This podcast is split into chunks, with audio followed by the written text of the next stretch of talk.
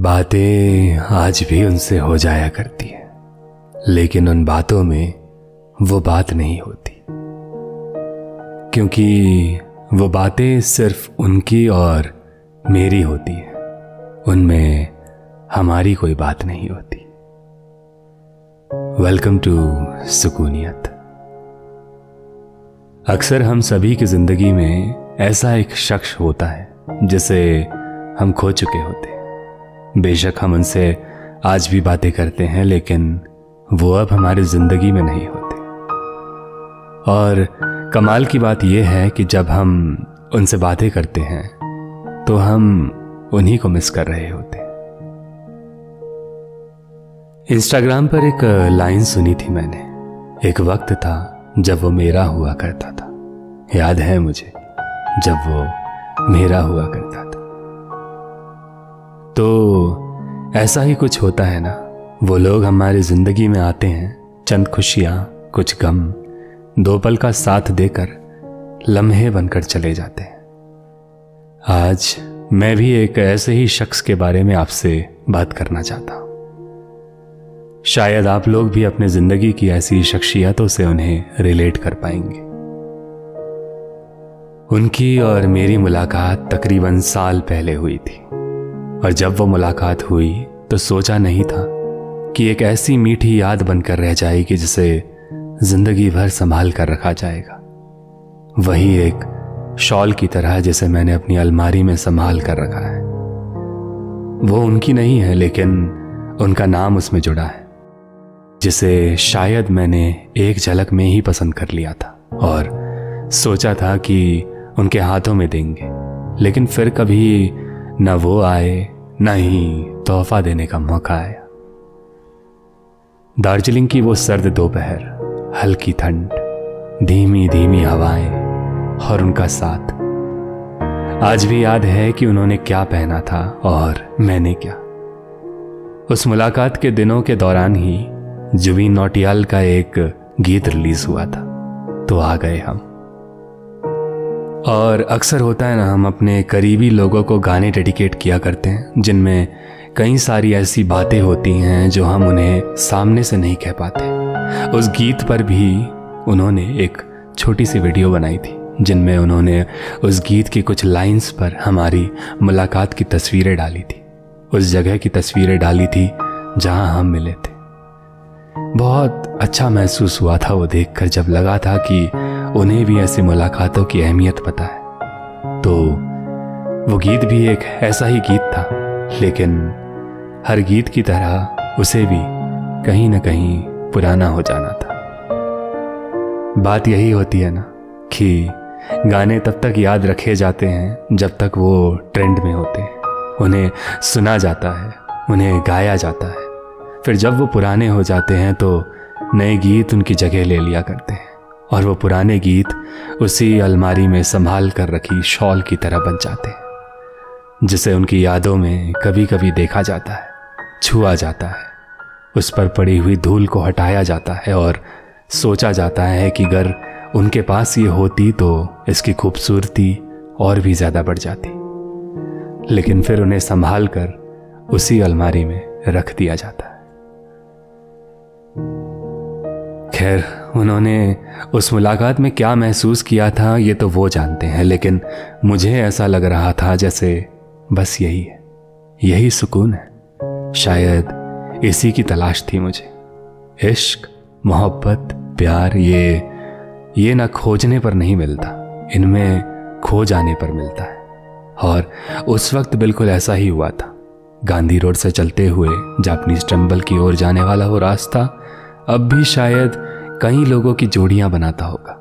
मैंने उस मुलाकात में सुकून महसूस किया और उस लम्हे को वहीं कैद कर लिया। उनका मेरे साथ चलना ही ऐसा लग रहा था जैसे खुदा ने सच में एक हम सफ़र भेजा है और वो सफ़र छोटा ही सही लेकिन बेहतरीन ज़रूर है। और शायद तभी से उन्हें ज़िंदगी मान लिया था।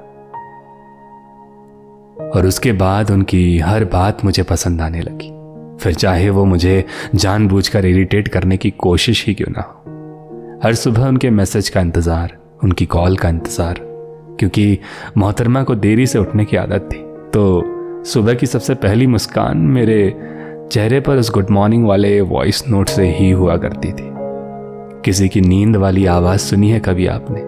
कितनी प्यारी होती है ना। दिल करता है कि लूप में उस आवाज़ को सुनते रहे। इसी बीच उन्होंने एक बात मुझसे कही। जिससे ऐसा लगा कि सब कुछ परफेक्ट है। नहीं, वो कोई थ्री लेटर वर्ड वगैरह नहीं थे। तो हुआ यूँ कि उन्होंने अपने हल्के गुलाबी लहंगे को अपने बिस्तर पर रखा और खिड़की से आती हुई धूप से उसकी खूबसूरती को और निखार दिया। उन्होंने उसकी तस्वीर ली और मुझे व्हाट्सएप की। और वो जो आँखों में आँसू भरा हुआ इमोजी होता है ना, वो उन्होंने उसके साथ भेज दिया। मेरे पूछने पर कि ये इमोजी क्यों? तो उन्होंने जवाब दिया कि आपके आ जाने पर सब कुछ कितना खूबसूरत हो गया सब कुछ अच्छा लगने लगा मुझे वो बात इतनी ज़्यादा भा जाएगी, ये मैंने सोचा नहीं था। शायद ज़िंदगी में पहली दफ़ा किसी ने मुझसे ऐसा कहा था। हम अपनी ज़िंदगी में ऐसी कई बातों को याद रखा करते हैं ना, जो अब कभी दोहराई नहीं जा सकती। लेकिन उनकी अहमियत उन बातों की याद हमारे हर दिन को खूबसूरत बना सकती है, जो ये बताती हैं कि कभी कोई एक ऐसा शख्स भी था जिसने हमें इश्क महसूस कराया था, जिसने हमें ये महसूस कराया था कि हम कितने स्पेशल हैं। तो वो इतने खास बन जाते हैं कि हम जाने अनजाने में उनके साथ बिताए हुए लम्हों को धागों में बांधकर, उनकी बातों को सुई में समेट कर उनके साथ के ख्वाब को बुन लिया करते और हर दिन एक उम्मीद का खत, एक उम्मीद की चिट्ठी उनके नाम कर देते कभी आपने किसी कहानी में, फिल्म्स में या किसी से भी कभी ये कहते हुए सुना है कि हम दोनों का एक छोटा सा घर होगा? सुना होगा ज़रूर। हम सब हमेशा यही कहते हैं ना, एक छोटा सा घर। कोई बड़ा घर नहीं कहता। तो मैंने एक बड़ा घर सोचा था। शायद यही सबसे पहली गलती थी कि मैंने बाकियों की तरह नहीं सोचा। बड़ा घर इसलिए कि मैं उस घर के हर कोने में उनके साथ की यादें संभाल कर रख सकूँ। और हर चार दीवारी में लाखों नज़में, लाखों गज़लें उनके नाम लिख सकूँ। उस घर को उनकी पसंद के रंग में रंग सकूँ। बिल्कुल जैसा वो चाहती थी। हर दीवार में ऑल्टरनेट रंग। और जो सारी छोटी छोटी चीज़ें उन्हें खुशियाँ देती हैं उनके चेहरे पर मुस्कान लाया करती है। उन सभी चीज़ों को एक घर दे सकूँ। उस घर के बाहर एक बागीचा हो जहाँ वो अपनी गार्डनिंग की खूबियाँ दिखाती। And I would have love to keep a board out there जिसमें लिखा होता this place belongs to my gardener only my उन्हें प्लांट्स का बहुत शौक है और उनके इसी शौक की वजह से मैंने अपना घर भी प्लांट से भर दिया था।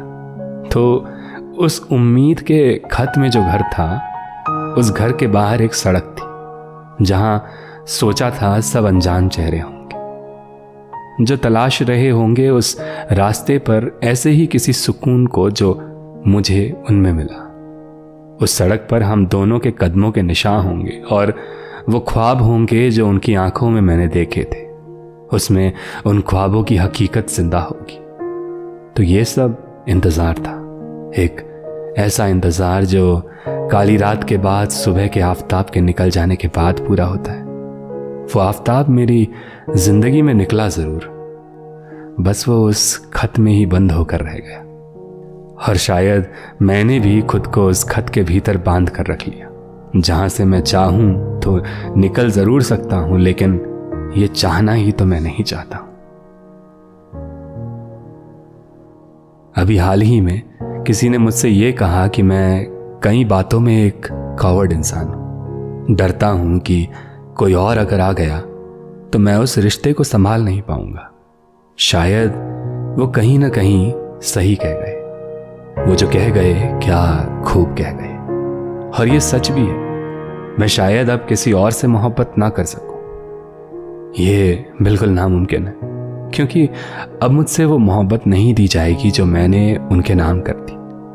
फिर अगर कोई दूसरा मुझे उनसे भी ज़्यादा इश्क करे और मैं उन्हें वो इश्क ना दे पाऊँ तो मेरा कोई हक नहीं बनता कि मैं उनकी ज़िंदगी को ज़ाया कर दूँ। और तब जिन्होंने मुझे कावट कहा था, उनकी इस बात पर मुझे रांझना मूवी का वो लास्ट वाला डायलॉग याद आ गया, जहाँ पर कुंदन, जो हॉस्पिटल में अपने डेथ बेड पर अपने आखिरी लम्हों को याद कर रहा होता है और जोया उसकी मोहब्बत ठीक उसके बगल में बैठकर ये याद कर रही होती है कि उसने क्या खो दिया तो वो कहता है, बस इतनी सी कहानी थी मेरी। एक लड़की थी जो बगल में बैठी थी। एक कुछ डॉक्टर जो अभी भी इस उम्मीद में थे कि शायद ये मुर्दा फिर जाग पड़े। एक दोस्त था जो पागल था। एक और लड़की थी जिसने अपना सब कुछ हार दिया था मुझ पर। मेरी माँ थी, बाप था, बनारस की गलियाँ थी और ये एक हमारा शरीर था जो हमें छोड़ चुका था। ये मेरा सीना जिसमें अभी भी आग बाकी थी। हम उठ सकते थे, पर किसके लिए? हम चीख सकते थे, पर किसके लिए? मेरा प्यार, जोया, बनारस की गलियाँ, बिंदिया, मुरारी सब मुझसे छूट रहा था। मेरे सीने की आग या तो मुझे ज़िंदा कर सकती थी या मुझे मार सकती थी। पर साला अब उठे कौन?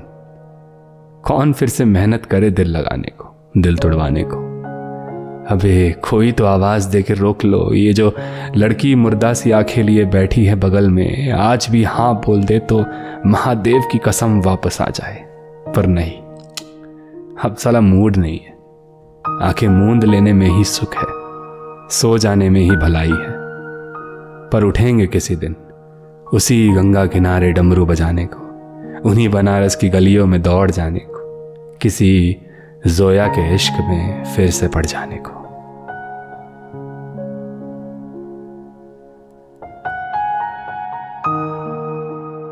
तो मैं जब भी उन्हें याद किया करता हूँ, जो मुझसे हमेशा के लिए बिछड़ गए, मुझे अक्सर उनका हंसता हुआ चेहरा याद आता है, जो मुझे याद दिलाता है कि एक वक्त, एक लम्हा ऐसा भी था, जब मैंने उनके साथ अच्छा महसूस किया था, जब उन्होंने मुझे अच्छा महसूस कराया था।